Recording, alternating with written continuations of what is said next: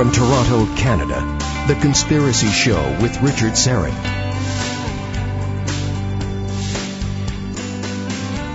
Welcome to the Audio Imaginarium. Come on in, weary traveler. Hang your cloak on a peg, grab a stool, and come gather around the fire. There are stories to be told and you are among friends. If you're new to the program, welcome and you've picked the perfect night to join us.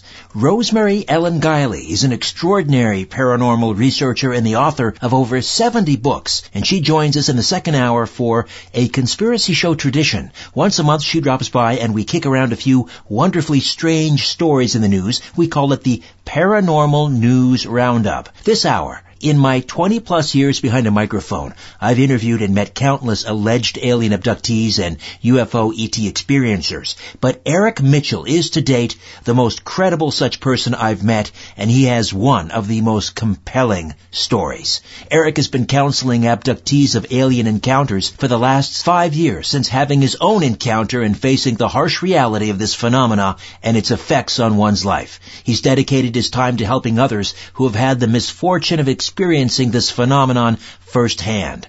Along with educating the public and ufologists on this subject, Eric is a highly sought after speaker and lecturer on the topics of UFOs at conferences and on radio, TV, and documentary films.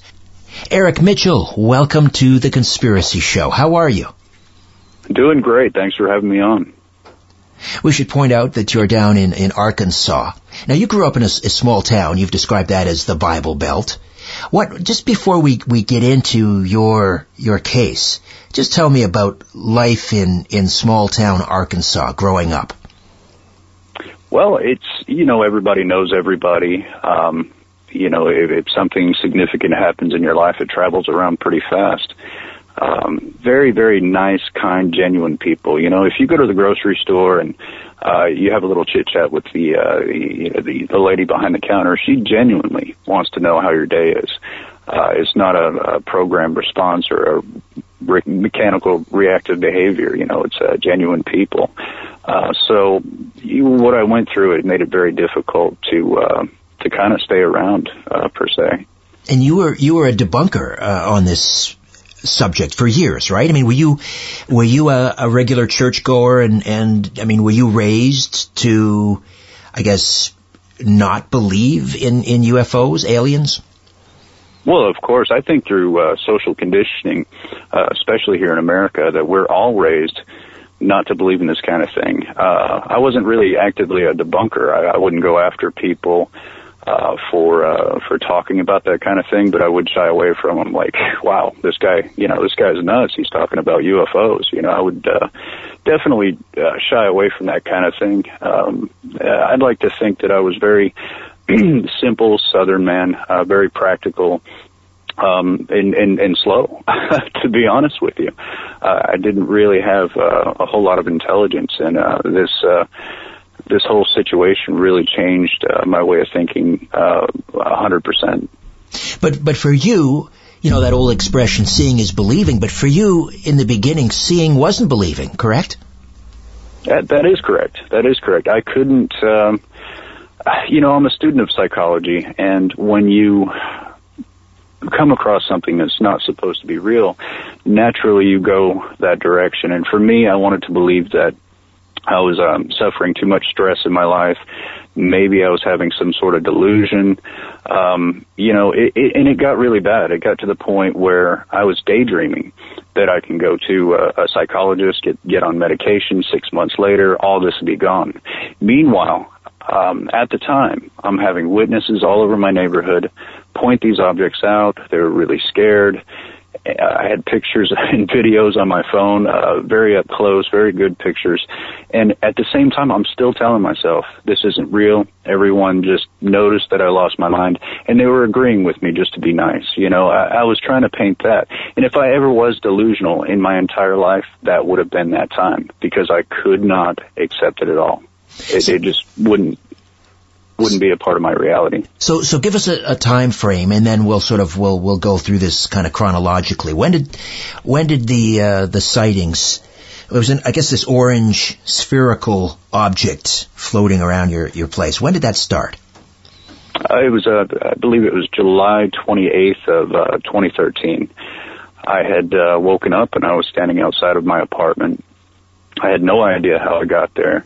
And I kind of slowly woke up. I didn't wake up and just kind of jolt. You know, I slowly woke up with this confusion, like, what the hell am I doing outside?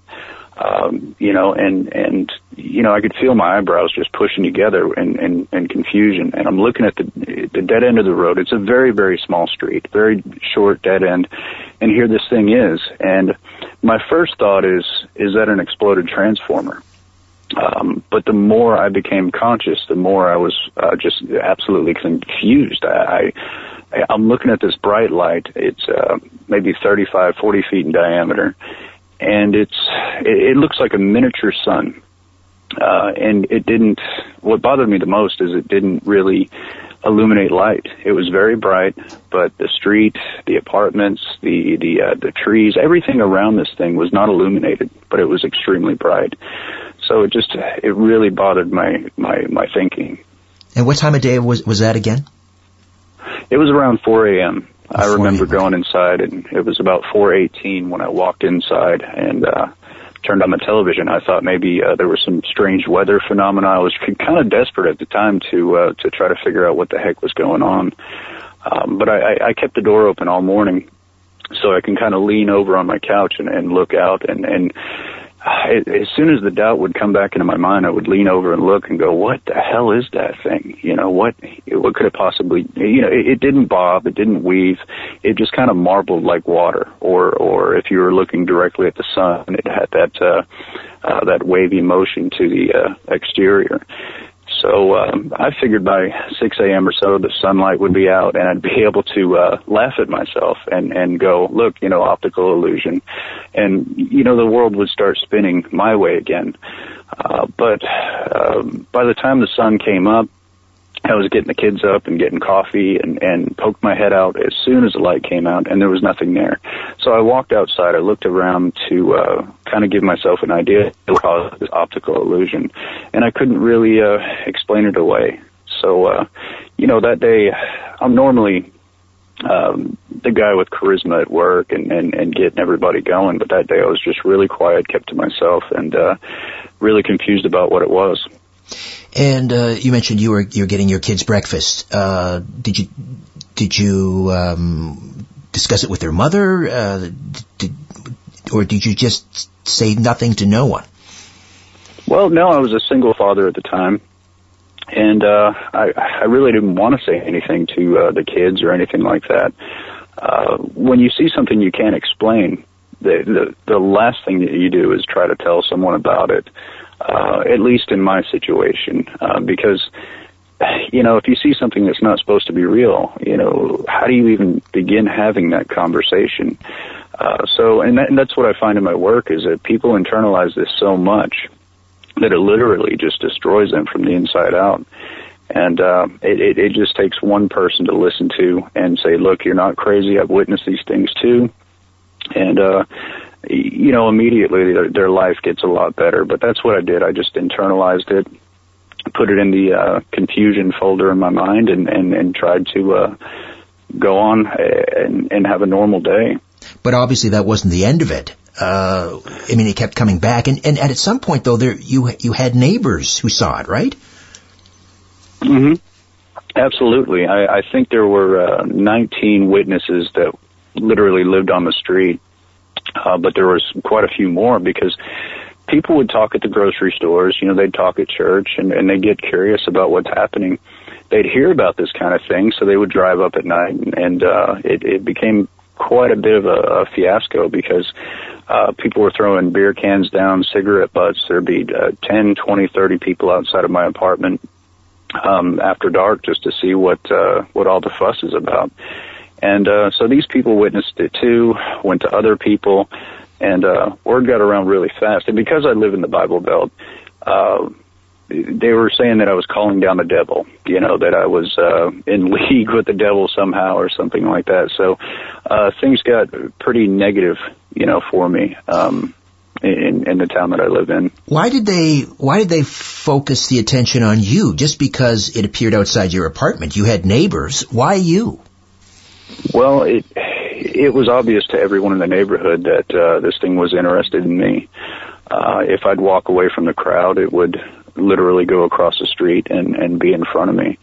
So, uh, and it it really wouldn't show up until I came right outside. You know, people would uh, knock on my glass, they would knock on my door. These are people I've never even met. You know, they just want to see the object, and I would come out and the object would show up. So, uh, it, it really frightened a lot of people, uh, including myself. Uh, I was uh, uh, physically affected by this thing um, and, and affected in, in so many ways. I don't think we have enough time on the show to, to really get into all of that, but uh, this object did hover above me. I was unaware of it. Uh, I was standing on my, excuse me, I was standing on my own shoelace at the time, and I kind of stepped back and untied my shoe. I'm sure everybody's done it uh, once in their life, and I felt this vibration on the top of my head, and uh, I didn't know what it was. I hurry up, you know, finished tying my shoe, and all of a sudden it was like someone turned up the volume on this thing. Uh, it felt like a extremely unexplainable uh, vibration and frequency. Uh, kind of like if you're standing in front of a rock speaker during a conference or, or something like that. You know, you're you're, you're going to feel the vibration come through. Uh, but this is maybe times a million. Uh, I went straight to the ground face first. I felt it mainly in my head. Uh, the only real thought I can push through my mind was, "Oh my God, I'm being killed." You know, it was that harsh. I did throw up, uh, but the only reason I knew that is because my throat was open for a long period of time. And uh, as soon as I could push myself off the ground and look up at the object, it flashed twice and, and darted away as, as fast as a bullet. No sound, um, no indication um, or anything. Uh, it was just jaw dropping that there's no sonic boom, there's no anything like that, but it just took off. So I kind of laid there. Um, and you were bleeding, right? You were bleeding out of your, your nose and your ears? Yes, my left ear and, and both nostrils and my nose. I actually, um, well, I literally crawled into the uh, apartment, got into the, you know, the bathroom floor, and uh, I was so hot, my skin was like sunburned. I felt like I had third degree burns on my brain. Uh, literally, it was just on fire. And you know, we don't have nerve endings on our brain to literally feel something like that. So I'm I'm still confused about that. But I, I just laid on that cold floor and uh, um, and and passed out. I did yell to my kids, call 911, but I think they were already uh, sleeping. You know, as I'm hearing this, particularly, you know, the the the witnesses that saw this orange sphere floating above your your neighborhood, the the image that came into my my mind was the the the Fatima appari- apparition of 1917. Uh, um, are you familiar with that case? I don't think so. Uh, these uh, uh por- Portuguese uh, children, very poor uh, Portuguese children in Fatima, Portugal, village during the First World War, saw what they believed was the apparition of the Virgin Mary, and she uh, she visited with them and revealed all of these, you know, prophecies and so forth. And and then at some point there were uh, thousands of people uh, who who came because it was a recurring uh, occurring episode, and uh, they they saw this light in the sky. It was sort of you know dancing in the sky and, and things, and this was you know seen by by thousands of people.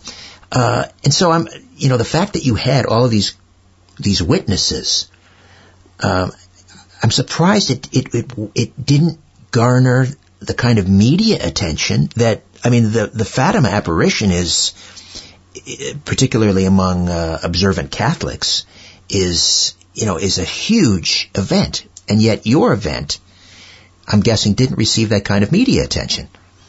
Well, it it it actually did. I got a call from a, a CNN reporter uh, several different news outlets, um, all kinds of things. You know, it, it did get out. Um, but I, I was in a position where the only way I could actually um, explain it is when I went through my divorce. You know, I had constant anxiety. What's going to happen to the kids? What's going to happen to my home? Is my bank account going to get drawn in? So I was in that state of, of constant fear and worry and confusion. I was definitely not in a position to go sit down in front of CNN and tell them what happened. I mean, today, yeah, I could do that, but but back then, my worldview was absolutely 100% being destroyed. You know, everything that I believed in, everything um, that I was was changing, and it's you know I was suffering from what you would call maybe savant syndrome, where you have a very low IQ, and the next thing you know, it's 150, and you don't know what to do with that. You know, so I was I was going through a lot of struggles with these things, and there was no way in the world I was going to be that crazy UFO guy that everybody laughs at. You know, uh, for a split second on television.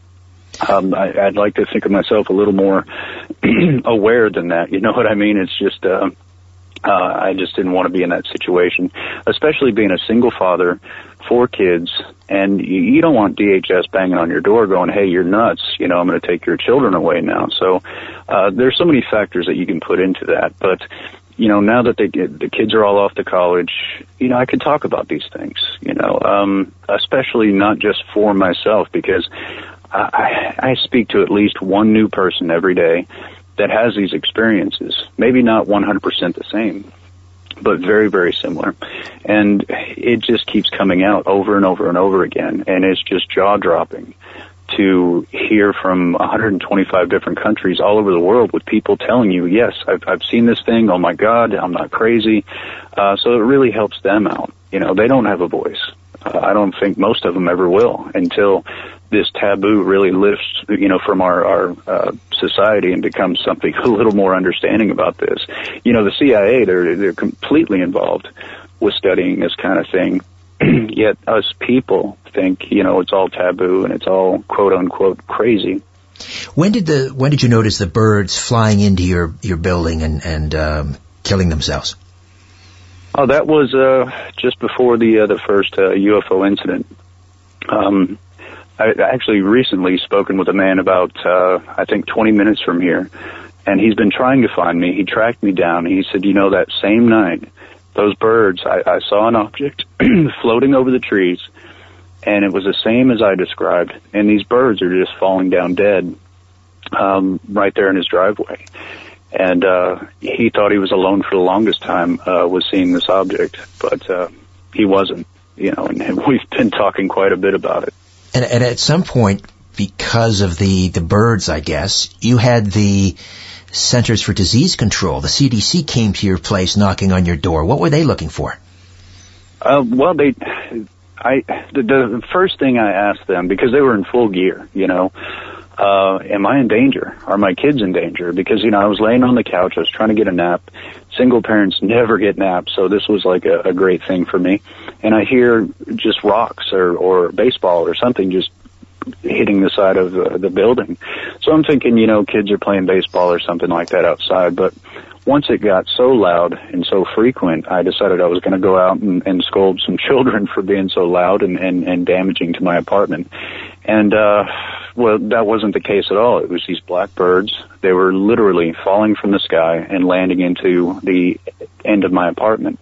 The CDC asked me if I had any strange electrical things in the house, you know, uh, and I told them no, I have a refrigerator, television, you know, just normal stuff, you know, uh, I don't have any strange electrical anything, you know, and I asked them if I was going to get some kind of, um, you know, information about what was going on because, you know, there could be some kind of flu, there could be, you know, disease or something like that. And I literally, I've never heard back from them. Uh, as a matter of fact, I saw it, um, a couple of nights later. It was on na- national news that uh, all these birds were falling out of the sky, and there was no no explanation other than fireworks. Uh, is is the only thing they can come up with. You mentioned your your IQ uh, went from 110 hmm. to 150. So you, you you had yourself tested, right? What what what sort of came into your mind that you realized I'm going to you know I need to get this tested because I'm not the old me anymore. Well, I was uh, I was really lucky. I was looking for someone in the uh, in the very beginning that knew about this. I, I didn't care if it was paranormal, explainable. I didn't care. I just wanted to talk to someone that knew about this kind of thing and literally just open my mouth and, and, and say these things so I can get them off my chest. You know, they were boiling inside. I needed to erupt. I needed to speak with someone. And I found a man that was with, um, MUFON for the longest time.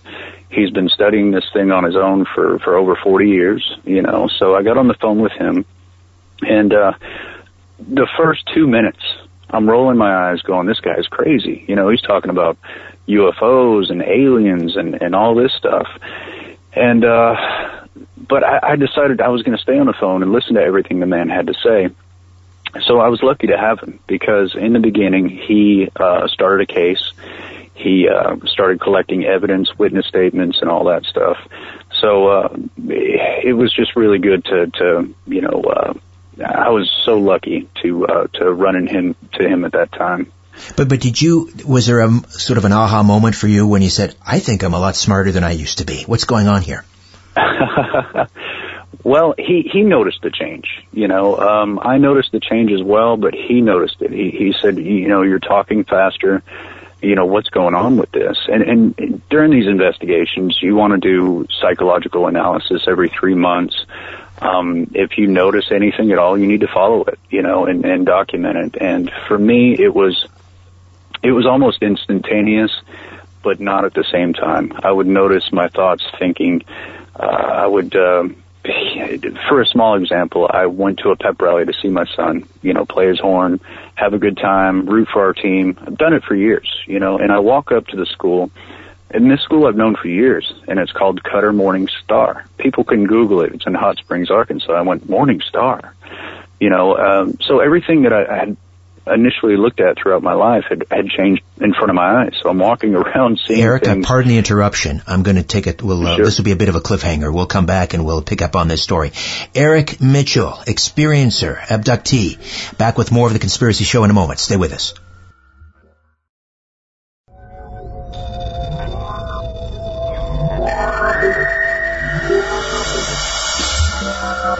You're listening to The Conspiracy Show with Richard Syrett. Eric Mitchell stays with us. Just a reminder, coming up in the second hour, Rosemary Ellen Guiley with our paranormal news roundup. And uh, she'll also take us on a little paranormal uh, road trip across America and highlight some of the top places. So, Eric, you were talking about this aha moment when you realized that you had received sort of a significant uh, upgrade, shall we say. You went to a pep rally at your son's public school, and uh, the the name of the school, Morning Star, something something clicked. Yes, yes. I, you know, I never thought, uh, never thought about that before, but I went into the pep rally and I'm looking at kids holding flags with goats on them.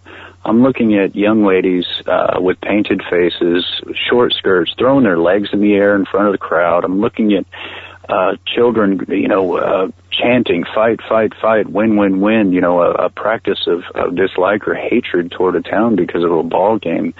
And, you know, I started thinking about divide and conquer, and I started thinking about the thought process of one town versus another and what we teach our children. And, you know, I started thinking about uh, different counties, different towns. Um, you know, accents divide us, religion divides us, you know, and if you look at the United States, it's not the United States, it is the divided states because, uh, look at all those lines and, and, and different names. So, I, I just kind of went through all of that in my mind so fast, and I went, "Wow, what the hell?" You know, I'm just a a simple redneck, and here I am, just having all these thoughts and emotions and feelings, and um, that too was really, really difficult to handle. I mean, uh, it it got to the point where I had to keep my mind busy. I had to keep reading. Uh, you know, I got into uh, mathematics and botany, and and um, this was not me. This was not how I normally am. You know, uh, get up, go to work, take care of the kids, do my routine because routine is safe for a, a single parent. And here I am divulging like um the only way I can explain it with addiction is cigarettes because I smoke. And so if I want one really bad, I know that feeling and I was just craving so much information. And to this day, I literally haven't read one book on the UFO subject and I think that's kept me safe for a lot of reasons. Um, but, um, but yeah, I, I just couldn't get enough information and, um, and now I think I'm, I'm definitely full of useless information. Uh, but uh, I had to learn. I just had to keep cramming. It was just an impulse to uh, to keep going, and it was it was mind wrecking. It was very very very difficult to um, per se go through that type of transition so so quickly. But meanwhile, I mean, the, these experiences are still happening. Tell me about the the actual abduction. Well, I, I actually don't have memory of abduction. I do have um, slight bits and pieces, uh, you know, flashes in the mind of of um, seeing different lights uh, with my eyes barely perched open. Um, but what I can tell you is I was in extreme denial. I was talking to my investigator. He said, "You're not going to like this, but I believe you have been abducted." And I couldn't accept that. I, I, you know, who, who, what rational mind can say, you know, a, a UFO came over my house, took me and my, my children and did experiments. I mean, that's just, you can't digest that right away. And it's taken me years to digest it as well. But what I couldn't overlook was the marks. Um, I believe the first time is when I woke up and my, you know, here I am on my couch. I have a 380 under my pillow because if anything was going to come through that front door, I'm going to shoot it. You know, I was at that point. I was scared. I was confused. And he's pouring cereal and I look up at him and he's got this mark cut out of his forehead. And it, it was a large piece of skin, you know, it was pretty good sized. So I got up and I looked at it. I rushed him into the bathroom and I'm putting peroxide on it and and cold water and I'm asking him, How did you hit your head? What happened to you? And he said, I don't know, Dad, I just woke up and it's here. And he said, Dad, look at your head and he looks up in the mirror at me and points and I looked up at my head and I had a gash in the same spot of my forehead. So I told my son, I said, Hold on to the counter, don't move you know, and I went into his sister's room, pulled over the blanket, and there it was on her head as well, the same exact spot. Um, now, am I to believe that all three of us slept walk? Fell into an object of the same shape and size, um, with different weight distributions. All of us had the same depth and everything like that, all in one night. Well, that's that right there is an insane thought. Um, there was uh, about three days later. I woke up to my daughter screaming. I ran into her room as fast as I could, and and she had her mouth just wide open, trying to scream, and I didn't, I, you know, I just ran up to her. I'm shaking her. What's wrong? What's wrong? And she pulls the blanket off of her shoulder, and from her shoulder cuff to her elbow were literally hundreds of scoops. And I'm not talking bug bites. You know, um, these things were deep enough to put a uh, a drop of water at least in each one of them.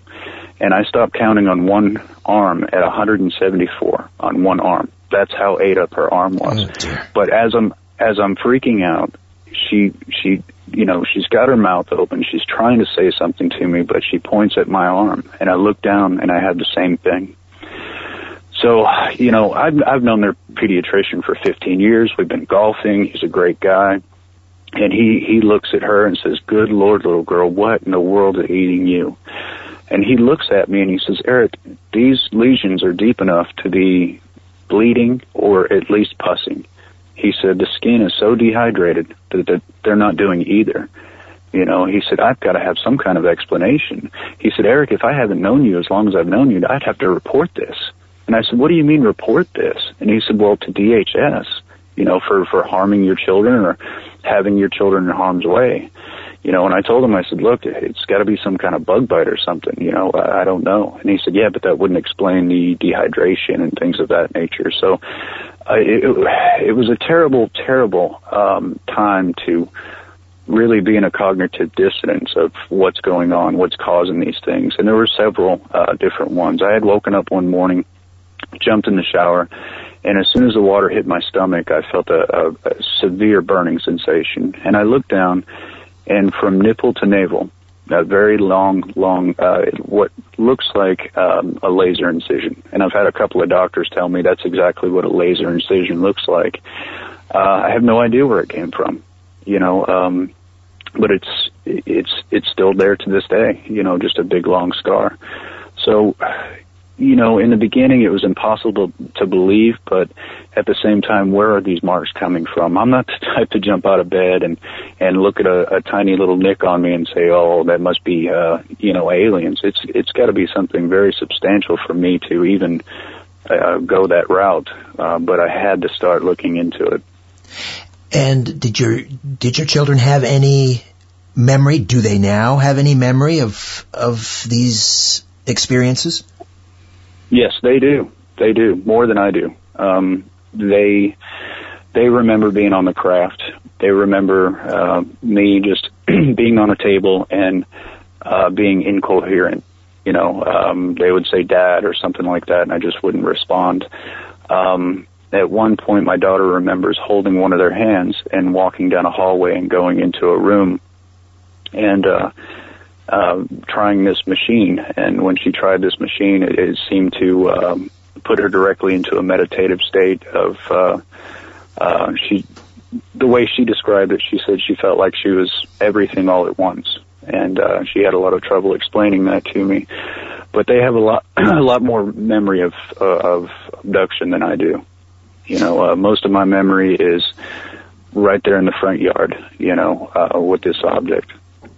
Uh, in the next, we're coming up on a, on a break here, but just in the few minutes before we break, just let's start this conversation about uh, frequencies uh, Sure. that, that you that were used, I guess, to communicate with you, and then we'll we'll discuss how you sort of have this ability, or your brain has this ability to create sound.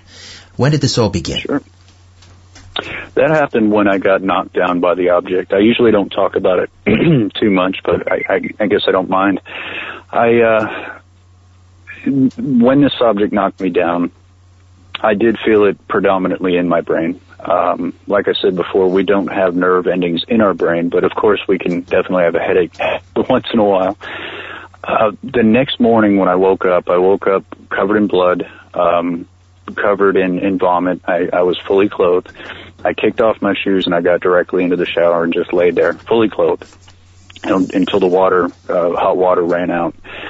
I dried up, you know, uh, I got on fresh clothes and I went in to get something to drink because I was insanely thirsty. I mean, I, I grabbed the cranberry juice and I was, I didn't care. I was just spilling it down my shirt, just trying to get enough, um, liquids into my body. And I started to walk from the kitchen into the, uh, the living room and I felt that slight rumble on the top of my head. So I literally grabbed the counter and braced. I froze. You know, you ever see a goat that gets scared, they just freeze and they fall over. I mean, that's, that's the kind of terror that I was in at the moment. And as soon as I would kind of relax, that, that, that frequency and the vibration would just kind of go away. Uh, so about five times into it that morning, I kind of thought to myself, is this me? You know, am I doing this? So I paid attention to that uh, that feeling. It, it, it, felt like the center of my brain, like there's a little muscle in there. Eric, I'm going to jump so, in here. We're going to uh, Sure. we're going to head into a break, and we'll pick up on this on the other side. Eric Mitchell, with a remarkable, harrowing, almost horrifying uh, abduction experience. Back with more of the Conspiracy Show. My name is Richard Syrett. Don't go away.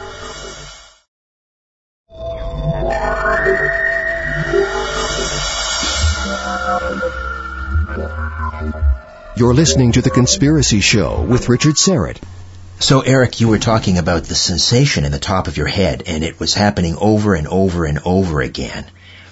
You want to pick up from where we left off there? Well, sure. I I kind of paid attention to where it was. You know, it, it felt like a muscle. You you could move your finger, you could move your toes, um, and it just I felt something in the center of my brain. So I, it's hard to explain, but I I accessed it uh, or allowed it. Um, it's it's really difficult to uh, articulate, but as soon as I did that, it went off. And I mean, went off bad. And I jumped up off the couch and I'm pacing back and forth and I'm going, oh my God, I'm insane. You know, I, I probably have schizophrenia or I have, uh, you know, I keep wanting to lean toward that, especially in the beginning when all this was happening. But, you know, maybe I had a brain tumor. So I just totally freaked out. And I wasn't in a good position to, uh, experience that in the first place because I'd, I'd gone through so much already. So I got a hold of my investigator and I said, look, you're not going to believe this. Uh, I don't even want to tell you, but this is what's going on. And he said, let me send someone down there immediately and let's check it out. So he sent one of his investigators out. Nice lady. She came out. Uh, she witnessed the high strangeness, the lights flickering, the uh, television turning on and off. She went through four cameras trying to film me on tape. I think she got 19 witnesses that day, but she, she, you know, poor thing, you know, she would plug in a camera, aim it, and it would just drain. So she went through four cameras. The fourth one she just kept plugged into the wall so she can actually do it, the interviews. Well, she had told me, she said, we're going to be on camera and you can show me this uh, vibration and frequency thing that you're talking about. And she looked really skeptical. You know, looking back, I don't blame her. I would be skeptical too. But I was shy about it and I immediately got upset with her thinking, it doesn't believe me, you know, so I really got to push that out and, and show her. So I sat in a, a chair in front of mine, in front of the camera, and I leaned forward and I, I put my forehead to her forehead and I pushed it out as hard as I could. And she immediately fell out of the chair. I had to catch her and her face swelled up and her eyes swelled shut and everything like that. So she had a lot to report to my investigator about it. Obviously she said this is a real thing. It's definitely not tinnitus or schizophrenia or anything like that, which we've gone through a lot of studying about it, you know, trying to figure out Right. I mean, what, what. what you're describing is not physiologically possible. Right. That's what uh, my doctor said. He did his thesis on the human brain in school, and he said there's nothing in the human brain that can create sound.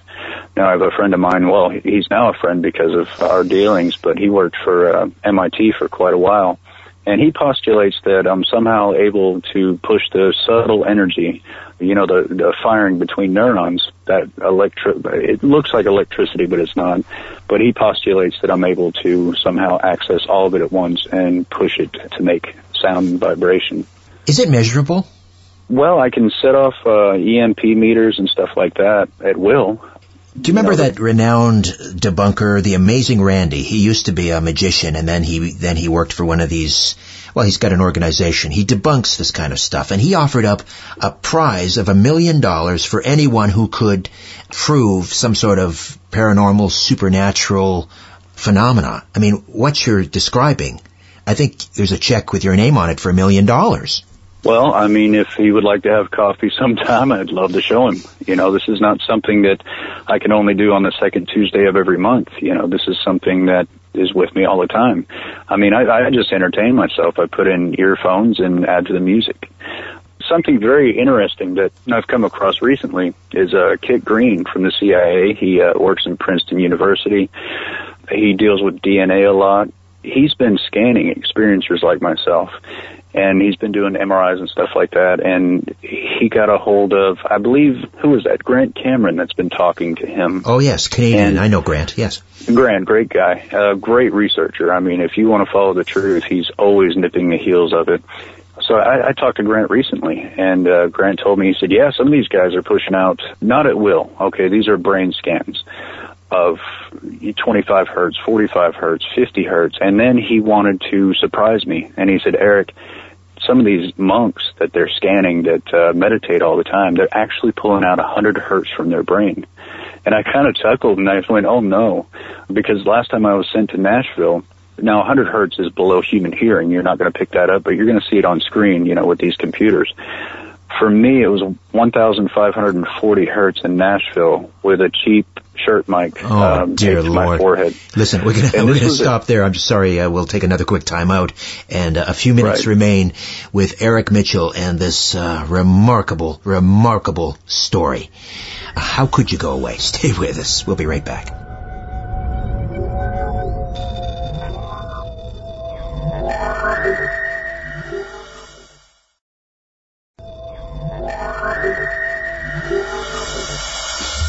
Shaking the world and seeing what falls.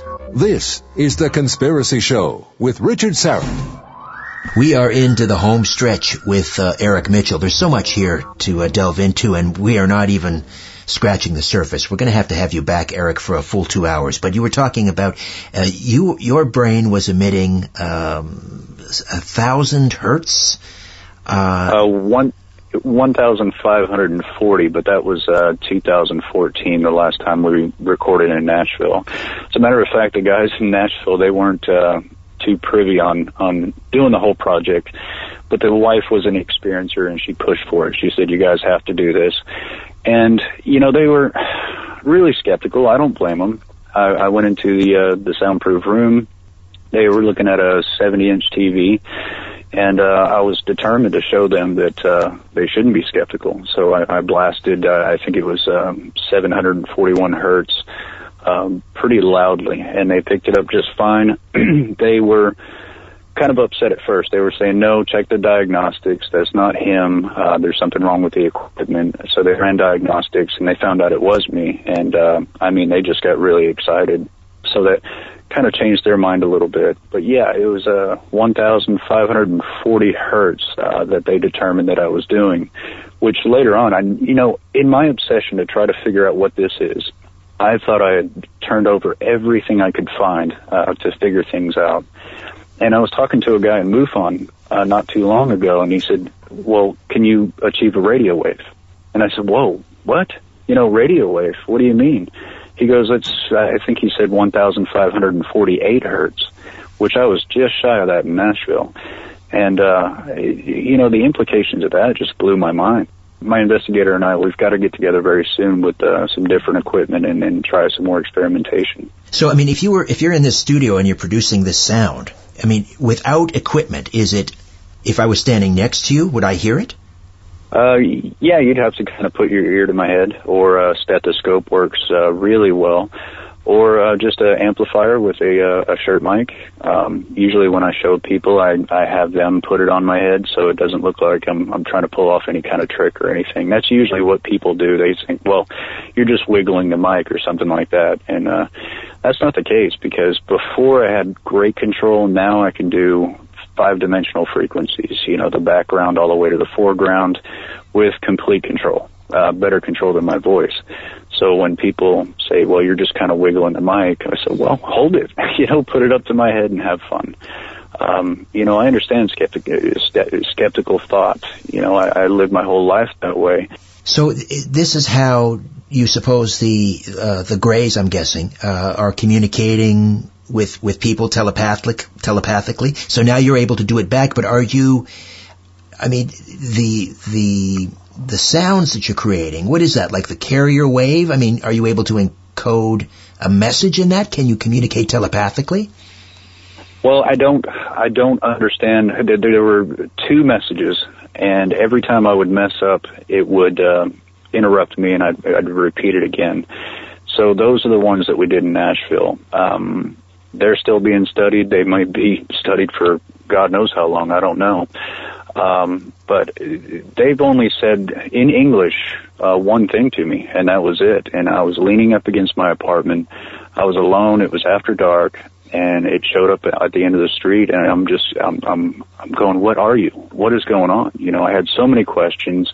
My fear was starting to go away, and I was just overwhelmingly curious. You know, this thing just impacted my life, destroyed everything uh, you know, I want to know what is going on, you know, and all of a sudden, just right inside my mind, it was to look is not to see. It is merely to observe with what little we have to offer. And I had no idea what that meant. And it really scared me to, you know, feel that type of communication because it was emotional as well. It was psychic as well. It was almost, you know, uh, uh, the interconnectivity is unexplainable but that's the only only thing I've ever gotten English at all. It was uh sorry about the shaky voice, but you know, I kind of go back to it in my mind when when I'm talking about it. Right, I can't imagine, um, yeah. But uh yeah, I've overcome a lot in a long time, but if it weren't for my investigator, I, w- I would have put that 380 in my mouth and and um you know, ended it right there a long time ago. But you were, he's been I, with me. You were that close. I mean, it was in your lap. You were thinking about what you were sitting in your car, thinking about ending it right there. Absolutely, absolutely, craving it. I mean, wanting it more than anything in the world because I could not, I couldn't handle it. I, I just there was no way, and uh, instead of most investigators, they come, they get your, your evidence, they take off and they go study it. And, uh, maybe someday they'll call you back and say, congratulations, that, that was real. But, uh, there he, he really understands, uh, because he's been through it himself. Uh, so there were many nights where I was just breaking down and not able to handle what was going on. And, and you know, I have to say the worst part is being a father to children and not being able to protect them from something that you don't even understand. and uh, I think that just destroyed me the most. You know, it's it's it's been a long, long journey in a very short period of time, but uh, I, I still keep plugging along. You know, and if this is Uh, ongoing, this is ongoing, right? And this is still happening. And and how about with your children? How are they? I know I know they're in college, but how are they doing?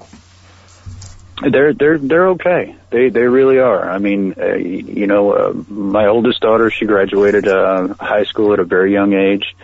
Uh, she's 23 right now. She's going, you know, for a master's in biology. So, um, my my son, he's uh, he's doing great. Um, he's looking into uh, engineering and stuff like that.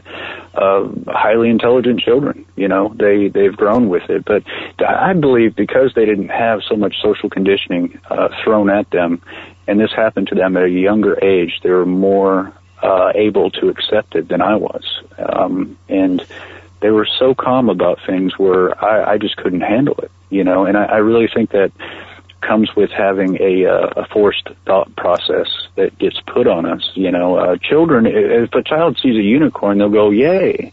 But if you and I saw a unicorn, it's like, geez, get a picture. Nobody's going to believe this. Uh, so it's, it's just a different mindset. And how did you? You mentioned your investigator. Do you want to? Do you want to give us his name and say hello, or uh, is that kind of a? I don't want to. I don't want to betray any he's- confidences here. No, no, no, no confidence. His name is Barry Gaunt. Uh, uh, he's uh, Kentucky's uh, MUFON state director. Uh, he's been studying this for, uh, like I said, over 40 years.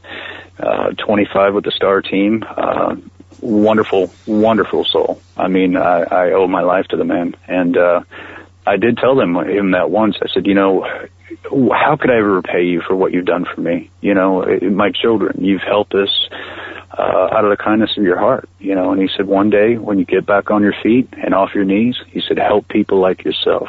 He said, now you understand what it's like for them, you know, so be there for them. And uh, I have ever since. And how did how did he help you get up off your feet? How did he get you from the the the, the victim stage to acceptance, if if that's a word that you use? Well, he was he was just literally there anytime I needed him. You know, there's a you know I, I use the analogy. Um, say if you have to have your leg removed, you wake up after surgery, there's a nub there. You think, how am I ever going to live again? You know, and you can become an alcoholic. You can be a poor little me person for as long as you want to. You know, get scapegoats to uh, tell you that drinking's okay and what you've been through is horrible and all that stuff. Or you can be choosing to imagine in your mind two years from now I'm going to be a marathon runner with uh, with the prostheses. Both of these two things are really possible, but the fact that he was there, just simply there, that's all, uh, really helped me out quite a bit. And I've never been a fan of being a victim to anything. Um, so you know, I went after this. I, I had to. I mean, there's a lot of uh, ufologists that have been doing this for 40 years. But because there's so many falsehoods and everything thrown in their face all the time, it takes them 40 years to get where I'm at now, you know, to understand uh, so many different things. So um, I had more drive than most people to find out what this is all about. You know, it's not just a hobby for me. It's uh, I've got scars all over my body, uh, and there's no explanation for any of it. Your story is truly one of the most remarkable experiencer stories I've ever encountered, and I want to thank you for spending a little bit of time, as I say, an invitation to come back and we'll do two hours and really drill down deep. Thank you so much. Absolutely. Stay tuned. Rosemary Ellen Guiley is next with Tales of a Haunted Doll, another alien abduction story, and a cursed treasure hunter from Oak Island. You're listening to The Conspiracy Show. My name is Richard Syrett.